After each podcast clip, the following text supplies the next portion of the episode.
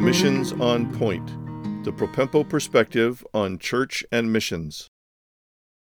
Hello and welcome to episode 40 of Missions on Point. If you've been with us for a while, you'll know that we've had several series of significant topics together on Missions on Point. We've talked about the church and agency roles in missions. We had a couple of episodes on the biblical definition of missions. We talked about the pastoral leadership of missions in the church and how to encourage your pastor in that role. We talked about short-term missions, missionary care, Bible translation, and a rather lengthy series on keys to effectiveness as a missionary and how to apply that back at home with candidates and even in our own lives and churches. I would just encourage you to not miss these three in this series of radical realization of three central truths. Please check the box on your podcast app for follow or subscribe so that you won't miss them. I'll just give you a heads up that these three central truths will challenge you to radically refocus your understanding of and commitment to biblical Christian life and ministry. They have done so for me, and I maybe should tell you in advance, I'm going to rattle some cages. I could get in trouble for some things I'm saying in this series of three episodes. Here's the essence of it. We're going to talk about a radical realization of three central truths. The first one is about the church as the central means and ends of God's work in the world. The second one is missions, the central mission of the church. And the third is the gospel, the central message of missions. So please listen carefully. You may have to retrack your steps to hear all that I'm going to tell you in this short time together. This first central truth is we need to radically realize that the local church is central to God's purposes today. Now, let me explain the word realize. Realize means to become aware of, like, oh, I realize something happened, or I realize some new piece of information. It also means to achieve or to attain it. And that's what I want to accomplish in this short series of three episodes, to have you become aware of the truths that I'm going to tell you, convinced from God's word, and to refocus or recommit your understanding to practical action in your life. So the first one is the centrality of the local church in God's purposes today. So we want to start by understanding the Bible. Basically, this is Bible truth. I'm going to read some verses from Ephesians 3 and Ephesians 5 and then reinforce it with other observations and conclusions from the New Testament that will demonstrate the centrality of the local church in God's purposes today. Listen carefully to Ephesians chapter 3, verses 7 through 11, and then verses 20 and 21, followed by Ephesians 5:25. Of this gospel I was made a minister according to the gift of God's grace, which was given me by the working of his power. To me, though I am the very least of all the saints, this grace was given to preach to the Gentiles the unsearchable riches of Christ, and to bring to light for everyone what is the plan of the mystery hidden for ages in God who created all things, so that through the church the manifold wisdom of God might now be made known to the rulers and authorities in the heavenly places. This was according to the eternal purpose that he has realized in Christ Jesus our Lord. In verse 20, now to him who is able to do far more abundantly than all that we ask or think, according to the power at work within us, to him be glory in the church and in Christ Jesus throughout all generations forever and ever. Amen. And this selection from verse 25 of chapter 5, Christ loved the church and gave himself up for her. The realization of this central truth from Scripture is amazing. It changes our view and orientation toward the local church. I would maintain that normally when we read the term church in our Bibles, we should think local church, that is the local expression of the church, and not automatically think sort of the church universal of all people that are saved everywhere through all time. Paul writes these things toward the close of his ministry, and he says, look, It's through the church that the manifold wisdom of God might now be made known through the rulers and authorities in heavenly places. And this was according to the eternal purpose that he has realized in Christ Jesus our Lord. Think of this. God planned for all time that today, in our time, it is through the church that his wisdom would be made known. In fact, it says in those closing verses of chapter 3 that it is his glory in the church and in Christ Jesus throughout all generations, forever and ever. Amen. The local church has that kind of significance and centrality in God's purposes as expressed by the Apostle Paul in Ephesians chapter 3. He reiterates a little snippet of that in chapter 5 when he's speaking of husbands and wives relationship, and he goes back and says, I'm really talking about the church. Here's what he says in verse 25 again. Christ loved the church and gave himself up for her. There is certainly an immediate sense in which the church in Ephesians 5 is referring to sort of all churches everywhere.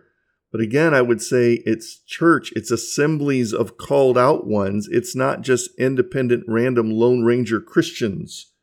And so you could read it as Christ loved local churches and gave himself up for her. When we realize that God's work and his purposes are not just to bless me, they're not individualized, they're not just for me, it is for and in the context of the local church. It changes our whole realization of ministry and dynamic body life of the church. God intends that Christians grow together. There is a community involved. There is a koinonia, a fellowship, a sharing of life together that knocks the hard edges off and enables us to grow in grace and in our godliness because of mutual accountability and exhortation and encouragement together. At this point, I think it's right to talk about what is a church and what is not a church. A church is a mutually committed body of local believers worshiping regularly together around the teaching of the Word of God and prayer, observing the ordinances of baptism and communion under the leadership of biblically qualified shepherds while being active witnesses of the gospel. So, in contrast then, what is a church not? A church is not paid pastors and staff. A church is not programs. It's not Sunday school. It's not a choir or youth group. It's not a printed curriculum. It's not the buildings or offering plates or a particular style of music. A church is not a particular size of congregation or audience. A church is not just the corporate worship service on Sunday morning or a midweek prayer service. It's certainly not electrical and technology things like sound amplification and LCD projectors and lighting. I would not say that the Bible mandates a particular size or style of church. It is possible that a house church could be a healthy biblical church. It is also possible that a very large, what we might call a megachurch, could be a healthy biblical church, and everything in between. It has to do with their orientation to why they're meeting and what takes place. But the key thing that I'm talking about is the local church dynamic of the body life growing together, being mutually committed together to grow in grace, in godliness, and in witness to the world. The local church is God's central means and ends to fulfill his purpose. What do I mean by that? I mean, the local church is the means for growing and discipling Christians. That's normal. But it is also the end point of the local church reproducing itself, both locally and internationally, to see that other people have access and reach to the gospel itself and to a gospel community of saints that are living and growing and worshiping and witnessing together. The importance of the local church gets even larger when we take a step back and try to look objectively at the testimony of the New Testament. For example, the Great Commission, as expressed in Matthew 28, cannot be fulfilled in its entirety apart from the planting of local churches.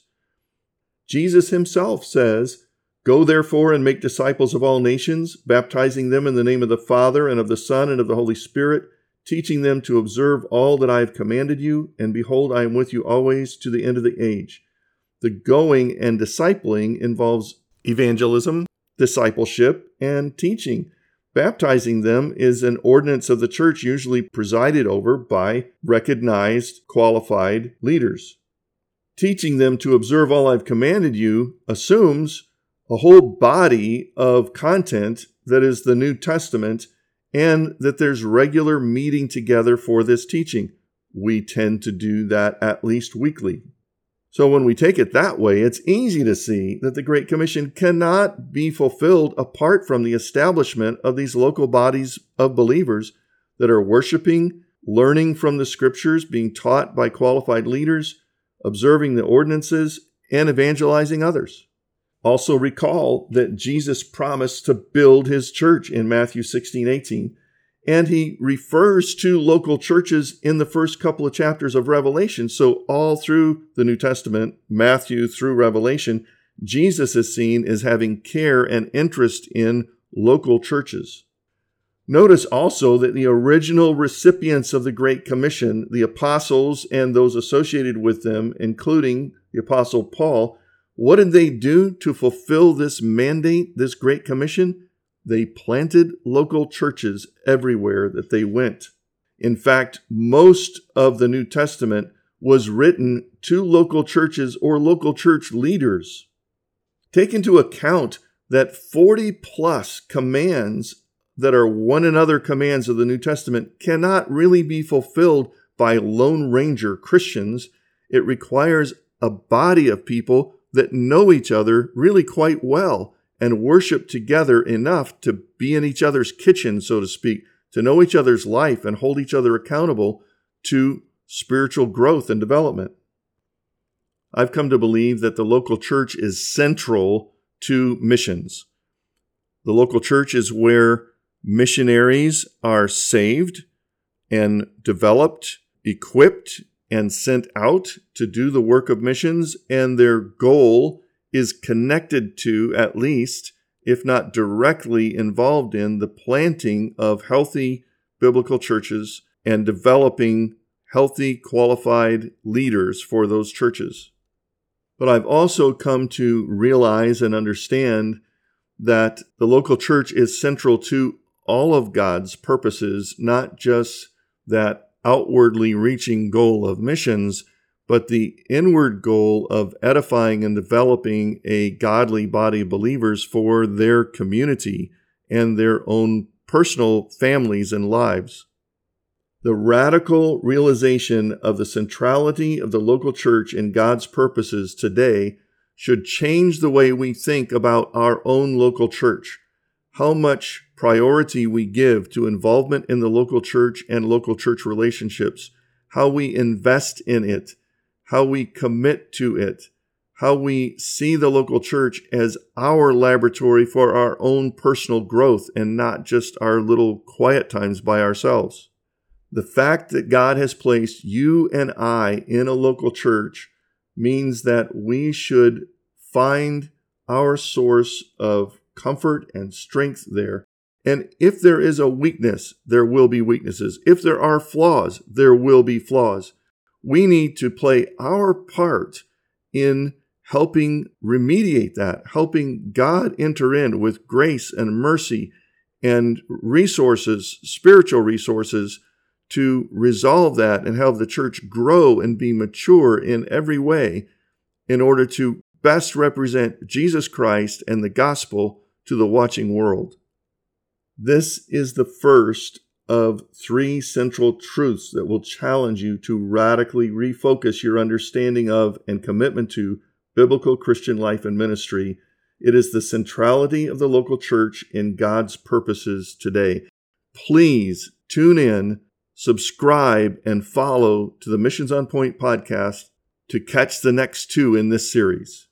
Thanks for joining us today on Missions on Point, the ProPempo perspective on church and missions. I trust that you'll find more help and resources on the website, ProPempo.com. Please prayerfully consider supporting this ministry. Now to God be glory in the church and in Christ Jesus forever and ever. Amen.